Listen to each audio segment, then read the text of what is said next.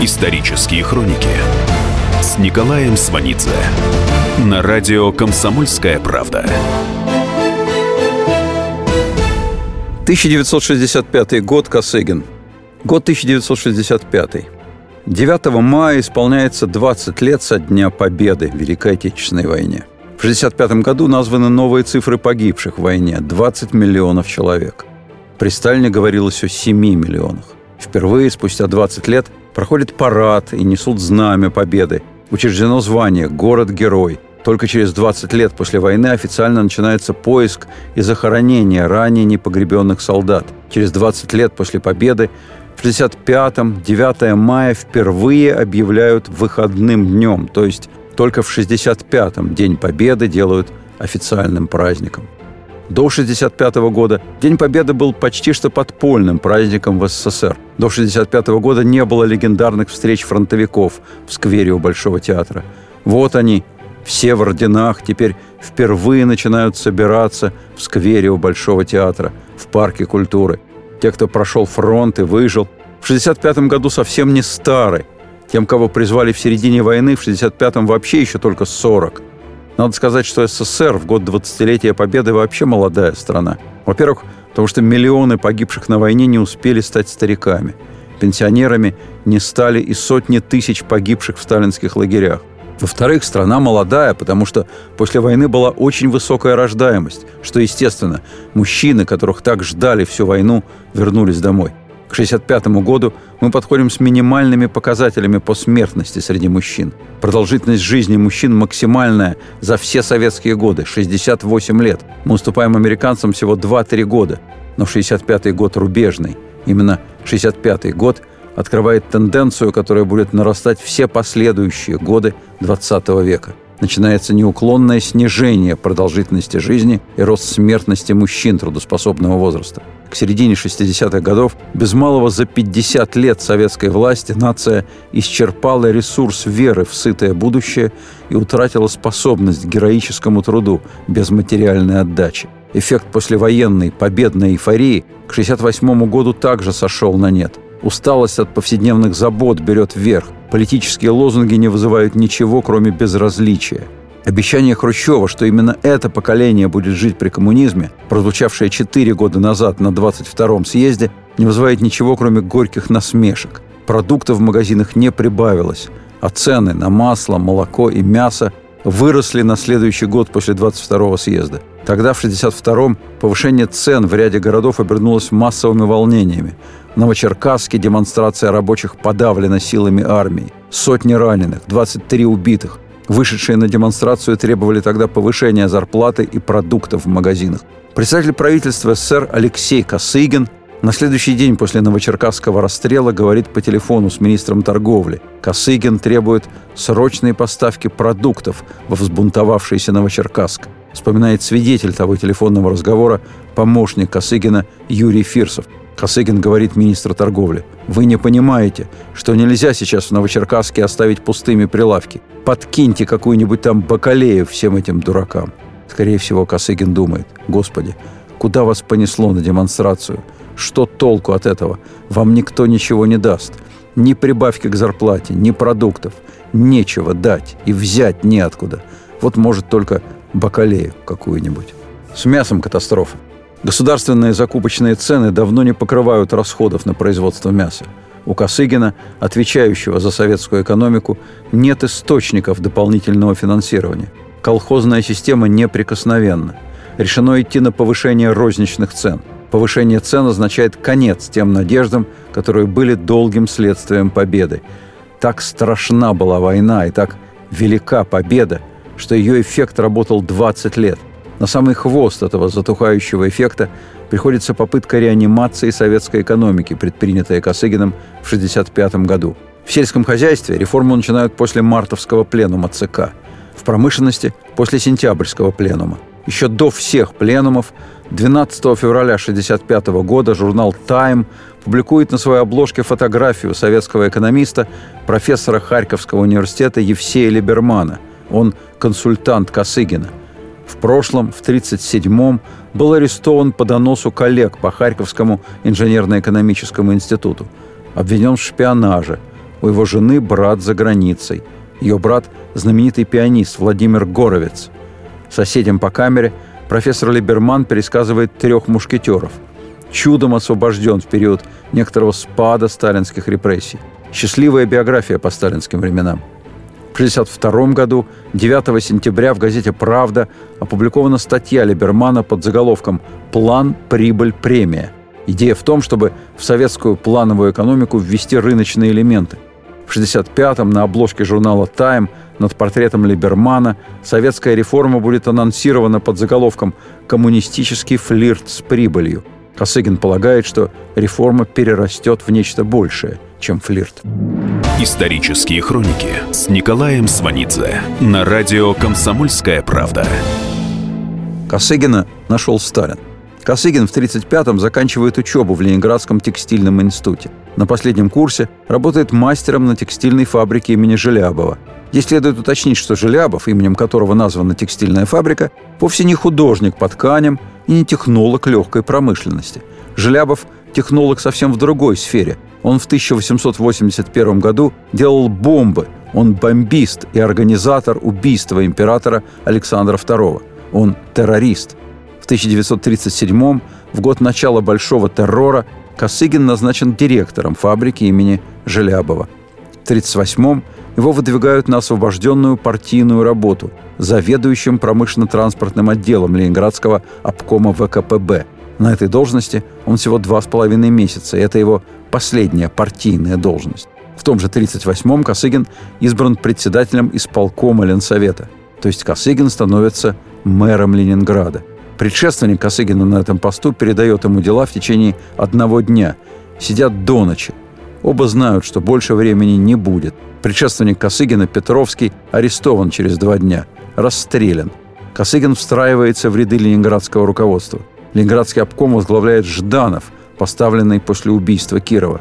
На ленинградский горком поставлен Кузнецов, сделавший карьеру в годы репрессий. То есть новое руководство Ленинграда полностью сталинское – Сталин отбирал этих людей лично. Через год, в 1939-м, Косыгин назначен наркомом текстильной промышленности, а весной 40-го еще один карьерный рывок. Он заместитель председателя Совнаркома.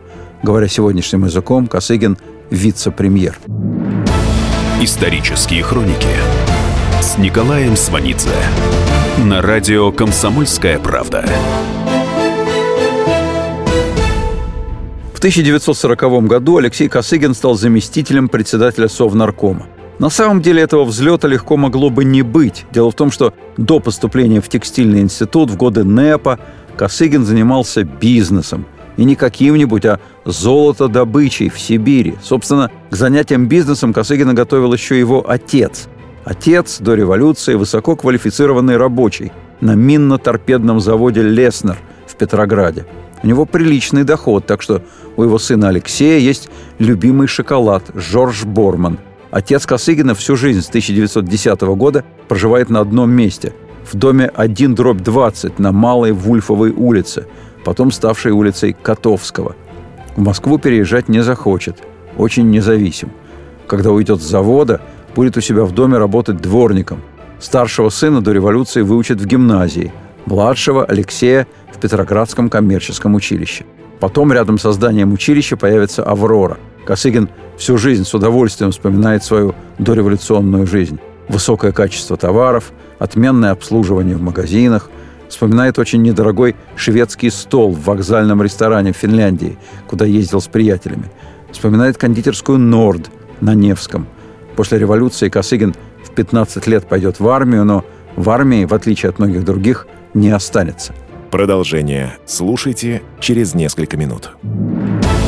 Исторические хроники с Николаем Сванидзе на радио «Комсомольская правда». Разгадать планы Владимира Путина не под силу даже западным спецслужбам. Но я, Эдвард Чесноков, знаю, чего хочет наш президент на самом деле.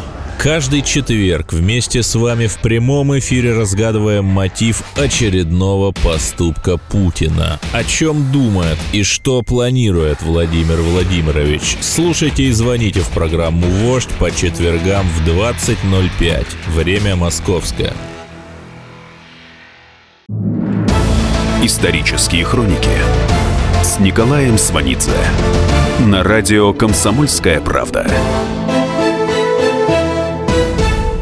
В 1919 году, после революции, Алексей Косыгин в 15 лет пойдет в армию, но в армии, в отличие от многих других, не останется. Уход из армии может быть связан с впечатлениями от гражданской войны. Может быть, он просто намерен продолжить образование. Он заканчивает в Петрограде кооперативный техникум и уезжает в Сибирь, где создает одну из первых совместных с англичанами концессий по добыче золота. Компания будет называться «Лена Голдфилд», открывает магазины английских и американских товаров. Это разгар НЭПа. Косыгин увлечен идеей создания в Сибири системы потребительской кооперации. Система должна быть эффективна и прибыльна, то есть давать продукцию людям и приносить прибыль производителям. Косыгина знают в Новосибирске. Он много ездит, общается, налаживает отношения с иностранными партнерами и с сибирскими крестьянами. Революция еще, по сути, не коснулась Сибири. Люди работают, зарабатывают, живут расчетливо, деньги вкладывают в дело. И тут НЭП, то есть относительная экономическая свобода, заканчивается. Начинаются сталинская индустриализация и коллективизация. Их приводной ремень – репрессии. В 30 году Косыгин и ряд кооператоров едут на встречу с секретарем западносибирского крайкома ВКПБ Эйхе. Главная цель поездки – понять, каковы перспективы. Косыгин вспоминает. Эйхе сказал – я сам, ребят, ни хрена не понимаю. Советую, уезжайте учиться. Косыгин, не раздумывая, бросает успешную предпринимательскую деятельность, налаженную, обеспеченную жизнь, дом и уезжает в Ленинград. Он трезво оценивает опасность и не медлит, чтобы спасти свою семью и себя. В 1927 году в Новосибирске будущий партийный деятель Алексей Косыгин женился на Клавдии Кривошеиной. Яркой, с трезвым критическим складом ума, с чутьем на людей. В Москве она потом закончит промышленную академию машиностроения, выучит немецкий и французский, чем Косыгин будет гордиться. В 1947-м Сталин пригласит Косыгина с женой к себе на ужин в Ливадийский дворец. Сталин в беседе за столом спросит Клавдию Андреевну, как она представляет себе роль жены. Клавдия Андреевна Прежде чем ответить, говорит, что была бы признательна своему собеседнику, если бы он сперва высказал свое мнение по этому поводу. Сталину вежливость дамы, очевидно, понравилась, и он ответил, «Жена – это товарищ, подруга, любовница, хозяйка дома, воспитательница детей». Клавдия Андреевна сказала, что ни в коем случае не отрицает важность этих характеристик, но, по ее мнению, жена – это судьба – Сталин в ответ поднимает тост за женщину, которая определила судьбу Косыгина. Сталин вспомнит 30-е годы, когда по его сталинской воле началась быстрая карьера Косыгина. Клавдия Андреевна в свою очередь расскажет, что пока ее муж учился в институте, она работала в Кронштадте в мастерских, и семья жила на ее зарплату. Надо сказать, в 30-м году, вслед за тем, как Косыгин бросил бизнес, покинул Сибирь и приехал в Ленинград, он в 26 лет делает еще один, на редкость, точный шаг. Ему тогда по роду его прошлых занятий было выделено место на факультете потребительской кооперации. Казалось бы, прямо его профиль. Но Косыгин выбирает совершенно другую специальность. Он становится инженером-текстильщиком. Он демонстративно рвет все связи с прошлым. Он делает все, что в его силах, чтобы спастись. Это политически выверенное решение. Очень четкое, без романтики, понимание политических реалий. При этом он определенно хочет заниматься экономикой, а не партийной деятельностью. Очень быстро выяснится, насколько точным был его шаг при выборе специальности. Уже в начале 30-х факультет потребительской кооперации, куда не пошел Косыгин, будет разгромлен. После института до должности зампреда правительства Косыгин поднимается за пять лет. Как зампред он курирует производство товаров народного потребления. Сфера у Сталина непопулярная. Потом была война. О войне с Косыгиным разговаривал Даниил Гранин, когда они вместе с Олесем Адамовичем готовили блокадную книгу. Косыгин в 41-м, в августе, летит в Ленинград в составе комиссии, в которой и Молотов, и Маленков, и Берия. Летят до Череповца. Дальше паровоз с вагоном. Попадают под бомбежку. Прячутся в грязи, в кювете. Пути разбиты. Косыгин говорит наркому военно-морских сил Кузнецову. «Пойдем посмотрим, что впереди». Стоит состав – Часовые. Косыгин к ним. «Что за эшелон?» Часовые в ответ матом. Косыгин потребовал командира, тот явился. извинился, связались с Ленинградом, прислали бронепоезд. В 41-м Косыгин занимается эвакуацией предприятий на восток. Спустя 30 с лишним лет Косыгин помнит множество фамилий, цифр, количество машин, у него редкая память. Он вспоминает Москву в октябре 41-го. Брошенное здание Совнаркома. Двери распахнуты, бумаги валяются. Повсюду звонят телефоны. Он бегает из кабинета в кабинет, берет трубку, говорит «Алло», бежит к другому телефону. Надо, чтобы знали, что в Кремле все работают. Потом Косыгин говорит о том, как был в Ленинграде зимой 42-го. Он представитель Государственного комитета обороны. Он говорит о дороге жизни через Ладогу. Ликвидировали заторы, боролись с излишней бюрократией, улаживали столкновения военных и гражданских властей. Из города везут людей, в город муку, консервы, крупу. Проложили через озеро трубопровод. На складах с продуктами творилось черт знает что. Наводили порядок. Косыгин в своем рассказе сух, но все равно ощущается, что тогда он был сам себе хозяин. Ездит, отбирает оборудование на вывоз, организует отправку детей. Вдруг Косыгин спохватывается, говорит, что все делается совместно с горкомом партии. На вопрос о разногласиях в руководстве города ответ – никаких разногласий. Но Жданова Косыгин ни разу не упоминает. Гранин пишет. Косыгин вел свой рассказ, умело огибая запретные места, искусно сворачивая. Гранин пишет. По обеим сторонам его памяти тянулись запертые, опечатанные двери. Голова его хранила огромные материалы о блокаде, о войне, Расскажи, чего же ждать? Тем более, что творили вы нашу историю, нашу судьбу безгласно, решали при закрытых дверях, никому не открывались в своих сомнениях и ошибках. Гранин пишет, люди стали так немо, словно виновато уходить из жизни. Гранин спрашивает Косыгина о выборе во время эвакуации. О выборе между вывозом населения и вывозом оборудования, между умирающими и станками – Гранин спрашивает о сложнейшем выборе – кому помогать – фронтовикам, танками, самолетами или самим ленинградцам.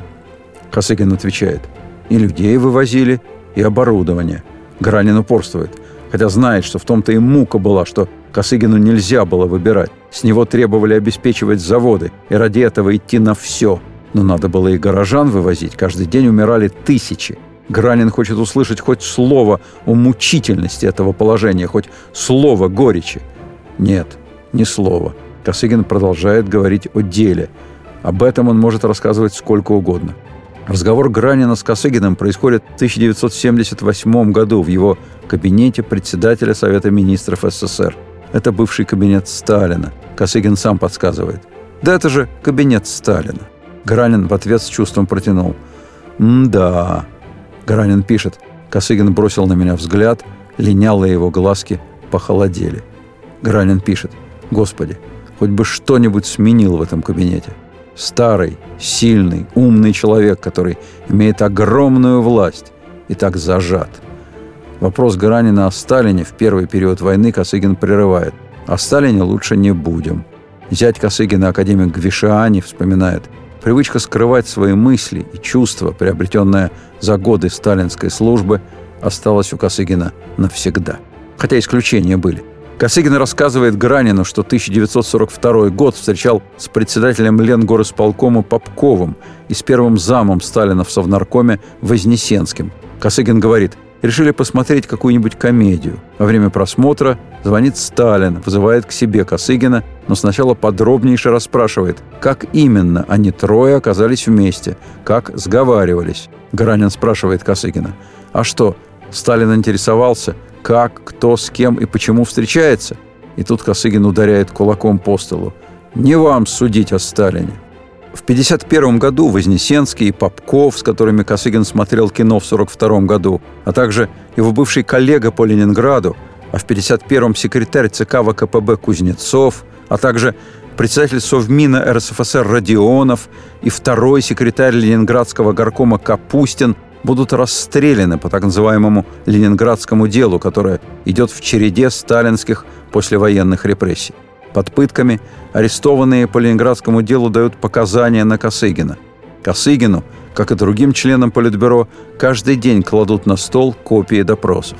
Косыгин каждый раз пишет обстоятельные письма Сталину. Усугубляет дело то, что Косыгин по линии жены приходится дальним родственником Кузнецову. Жена Косыгина, Клавдия Андреевна, после ареста Кузнецова скажет дочери «Случилась большая гадость. Алексея Александровича арестовали». Косыгин скажет мужу дочери «Знаешь что, давай соберем, что у нас есть, и выбросим. Всякое может быть». Косыгин имеет в виду два пистолета, которые были в доме. Под видом рыбалки, на даче, Косыгин с зятем сядут в лодку и утопят оружие. В 1952 следующем году после Ленинградского дела, Косыгина выводят из членов Политбюро. Его избирают только кандидатом в члены президиума ЦК, который заменил собой Политбюро. Однако вскоре на одном из совещаний Косыгину подходит Сталин и произносит «Ну, как ты, Косыга? Ничего, ничего, еще поработаешь».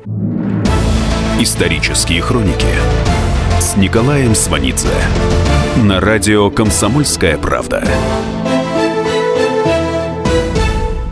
Сталинский ближний круг относится к Косыгину с ревнивым злопамятством. В 1947-м Косыгин в какой-то момент оказался в особой зоне сталинского внимания. В 1947-м в газетах фотографии Сталин и Косыгин с офицерами и матросами крейсера «Молотов». Тогда же в 1947-м Сталин доверил Косыгину разработку и проведение денежной реформы. Косыгин эффективен, безусловно предан. Создается ощущение, что Сталин обкатывает Косыгина неспроста. Может быть, Сталин видит в нем будущего премьера. В апреле 46-го министр электростанции Жемерин докладывает Косыгину, что организация зон лагерей на строительство электростанции задерживается из-за отсутствия колючей проволоки – Министр просит зампреда правительства дать указание Главному управлению инженерных войск отпустить глав гидроэнергострою 100 тонн колючей проволоки. Проволока для лагерей по Косыгинскому указанию отпущена. Через три месяца министр Жемерин обращается к Косыгину с просьбой оказать содействие в увеличении численности заключенных, то есть раб силы для строительства. На записке министра Косыгин ставит резолюцию – министру внутренних дел товарищу Круглову. Прошу вас учесть просьбу товарища Жемерина в части увеличения рабочей силы и по возможности удовлетворить. Второй агрегат Нижнесвирской гидроэлектростанции необходимо пустить в эксплуатацию в установленный срок. И вот так организованная экономика переходит по наследству к Косыгину после смерти Сталина и после отставки Хрущева. При Брежневе Косыгин становится премьер-министром. Продолжение слушайте через несколько минут. Исторические хроники с Николаем Сванидзе на радио «Комсомольская правда».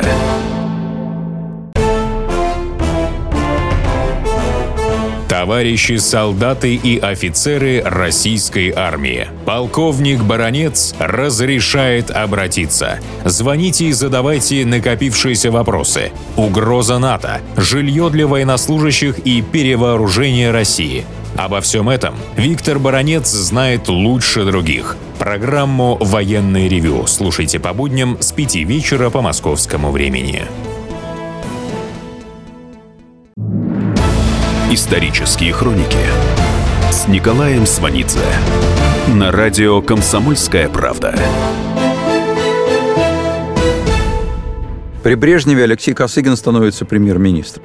Косыгин, как глава правительства, в полном объеме пожинает плоды сталинской экономической системы. Индустриализация не ставила своей задачей и не дала развития промышленности во всем комплексе. Только тяжелая промышленность. Главное – военная промышленность. Главный инструмент индустриализации – принуждение. Политическая система обеспечивает это принуждение в форме дарового труда заключенных и в форме повсеместных уравнительно низких зарплат для тех, кто на свободе – эта система принуждения позволяет государству оставлять в своем распоряжении максимальную часть заработанного народного дохода. Эти средства идут на закупку за границей оборудования для военно-промышленного комплекса. Но их недостаточно. Параллельно идет раскулачивание и коллективизация в деревне. Раскулачивание – источник даровой рабочей силы. Коллективизация – удобный способ принудительного изъятия зерна и рабочей силы. Зерно идет на экспорт. Люди из деревни на гулаговские стройки. Спровоцированный изъятием зерна голод не останавливает разграбление деревни. Нищие колхозы не в состоянии прокормить города и стройки. Страна живет по карточкам. Но индустриализация продолжается. Массовый террор и бодрая пропагандистская установка на скорую победоносную войну не оставляют сомнений в правильности курса. Культ Сталина намертво скрепляет эту экономическую конструкцию. Если отвлечься от варварских способов индустриализации, если забыть о том, что населению дают совсем мало, а государство берет так много, как и в условиях военного положения, то цифры экономического роста действительно поражают. По официальным статистическим данным, экономический рост за 38-40 годы 16,8% в год. По более реалистическим подсчетам 10% в год, что также очень много. Картину достижений сталинской экономики завершает советская атомная бомба. Между тем, бомбой сыт не будешь. Бомба-то есть, а пахать смысла нет. Не говоря уже о том, чтобы черпать ресурсы в сельском хозяйстве, торговать ими и вкладываться в промышленность. Источник варварской индустриализации исчерпан. За мировой научно-технической революцией катастрофически не поспеваем. Все, что есть, по-прежнему сосредоточено в военно-промышленном комплексе. К тому же, как только Сталин умирает – начинается исход людей из деревни в город. В 1965 году у нас в деревне людей вдвое меньше, чем в 29-м, до коллективизации, когда Россия еще была с сахой. Колхозы убыточны. При Сталине о дотациях сельскому хозяйству вообще речи не было. Все шло в ВПК. Теперь и рады бы датировать, да нечем. Приходится поднимать цены на продукты. Массовое недовольство выплескивается наружу. Экономика, отстроенная Сталином, создает угрозу самому режиму. Экономическая наука и исторический опыт говорят о том, что изъятие и отправка материальных и людских ресурсов из деревни в город обеспечивает экономический рост в тяжелой промышленности не более чем в течение 40 лет. Дальше следует расплата. Начинается неминуемый спад. Вот такую экономику и получает в наследство премьер Косыгин. Сельское хозяйство было экономическим приоритетом хрущевского правления. Однако, несмотря на постоянное пристальное внимание первого лица, результатов нет. Сын Хрущева Сергей вспоминает, отец не понимал, что же он делает не так. Нервничал, сердился, бронился. Возможно, где-то в глубине души, в подсознании он начинал понимать, что проблема в самой системе, однако изменить своим убеждениям не мог. В 1963-м в Кремле всерьез обдумывают введение продуктовых карточек. Советская экономика делает опасной политическую ситуацию в СССР. Косыгин поддерживает идею смещения Хрущева. Брежнев обсуждает этот вопрос с Косыгиным еще в феврале 64-го, за 8 месяцев до того, как Хрущев был отправлен в отставку. Вспоминает внук Косыгина Алексей. «Хорошо помню, как к деду на дачу в Архангельское приехали Брежнев с женой. После ужина бабушка с Викторией Петровной остались пить чай в гостиной а дед с Леонидом Ильичем отправились на прогулку. Думаю, что тогда и был впервые поставлен перед дедом этот вопрос. Именно Косыгин перед переворотом проводит разговор с министром обороны Малиновским и заручается его поддержкой. Косыгин выступает на президиуме ЦК. Косыгин говорит, при решении вопроса о Никите Сергеевиче Хрущеве полумерами ограничиться нельзя. Косыгин обращается к Хрущеву. Вы, видимо, с нами не согласитесь, но вас нужно освободить от всех постов. Косыгин заявляет, что надо разделить посты первого секретаря ЦК КПСС и председателя Совмина, который совмещал Хрущев. В этот же день на пленуме ЦК первым секретарем избран Брежнев. Косыгин становится председателем Совета министров СССР. В 1965-м, после смещения автора политической оттепели Хрущева, экономист Косыгин дает надежду на оттепель в экономике. Начинается недолгая Косыгинская экономическая реформа – в 70-х, когда реформа давно уже будет свернута, Косыгин, сидя осенью на даче в Паланге, прокручивает в голове, чего же он хотел и почему ничего не вышло. Итак, всю жизнь главным советским экономическим показателем был вал. Вопрос, есть спрос на продукцию, нет, предприятие не интересовал. Он, Косыгин, из дореволюционного небытия или своего неповского прошлого извлек такое понятие, как прибыль. Оплата труда должна зависеть от прибыли предприятия. То есть рабочие и управленцы материально заинтересованы в том, чтобы предприятие, где они работают, было успешным. Исходя из прибыли, создается фонд накоплений. Часть идет на повышение зарплаты или премии, а другая часть прибыли после уплаты налогов идет на развитие производства. Если эти средства просочетать с банковским кредитом, то бюджет в будущем освободится от раздачи безвозмездных ассигнований предприятиям, чем было принято заниматься долгие советские годы.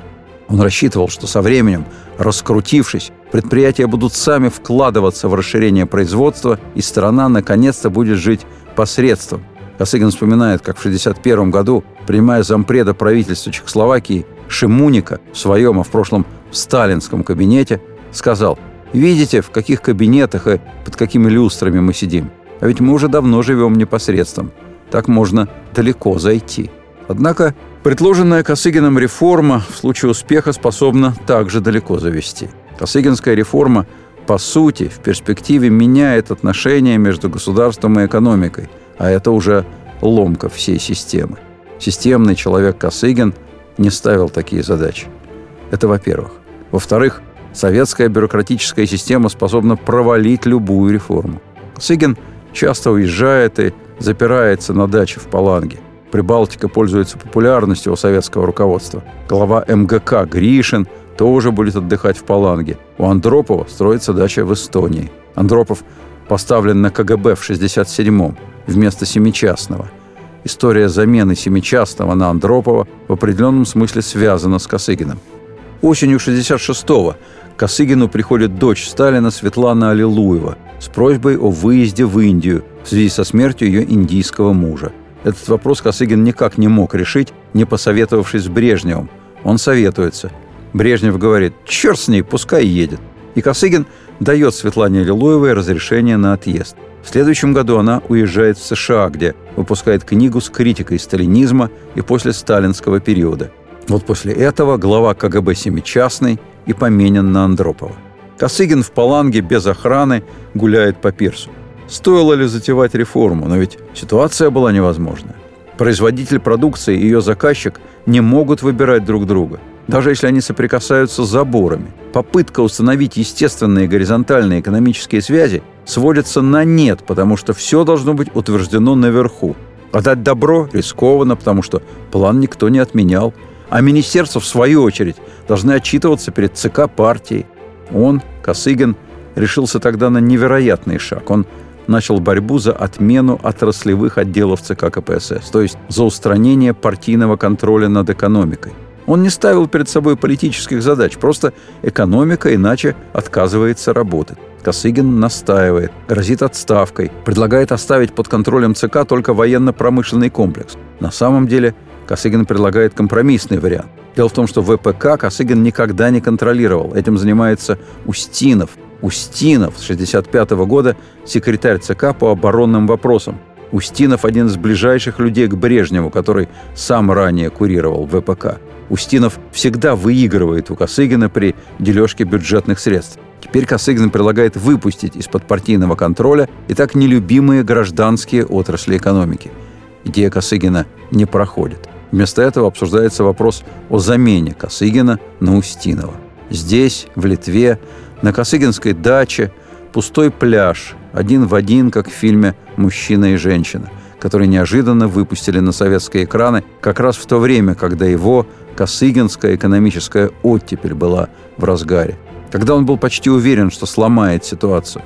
Вертикальная система управления, выстроенная в 30-е годы под силовую сталинскую индустриализацию, не принимала никакой инициативы снизу, но и сама не работала. Здесь, на даче, он один часто катается на велосипеде. Фильм «Мужчина и женщина» он посмотрел гораздо позже. В 67-м у него вряд ли хватило бы сил – на этот фильм. Исторические хроники с Николаем Сванидзе на радио «Комсомольская правда».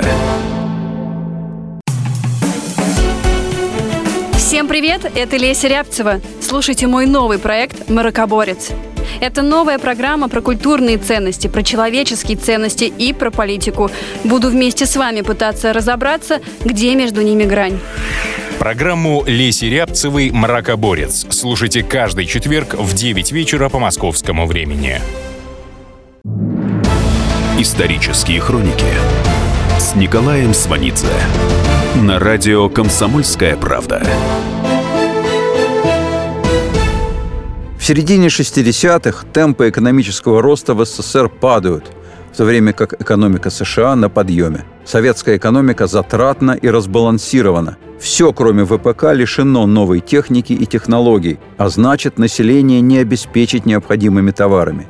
Но партийное чиновничество не видит в реформе ничего, кроме хлопот. Это воспитанная всем прежним временем привычка не высовываться. Но ведь и он, Косыгин, из того же времени, он тоже не хочет резких шагов. Плановое хозяйство сохраняется. Он просто считает, что плановых показателей должно быть меньше. Всего пять в соответствии с его реформой. Но с каждым годом их число опять увеличивается. Опять сверху давят на предприятия. К концу 70-х плановых показателей будет уже полторы тысячи, и ничего от его замыслов не осталось, как песок сквозь пальцы.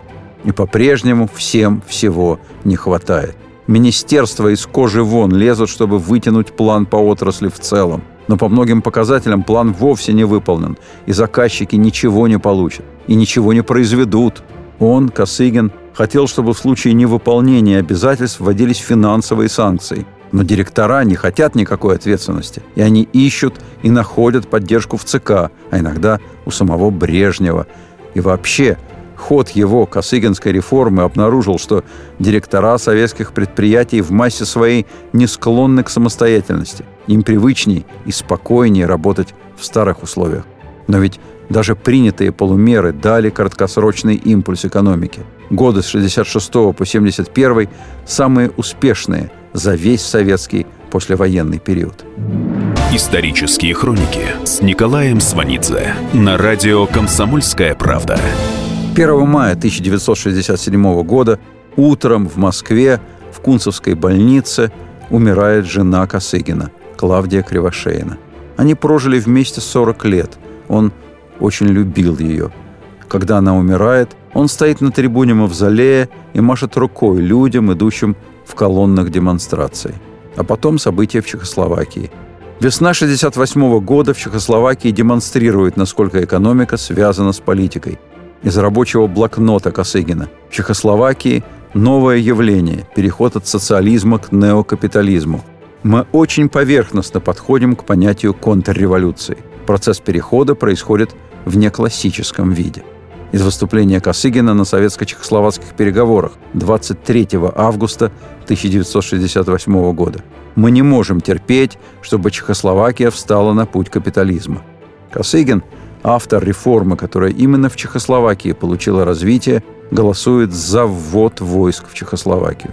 Поздней осенью 68-го, после ввода советских войск, Косыгин звонит по телефону чехословацкому премьеру Чернику и приглашает на недельку отдохнуть.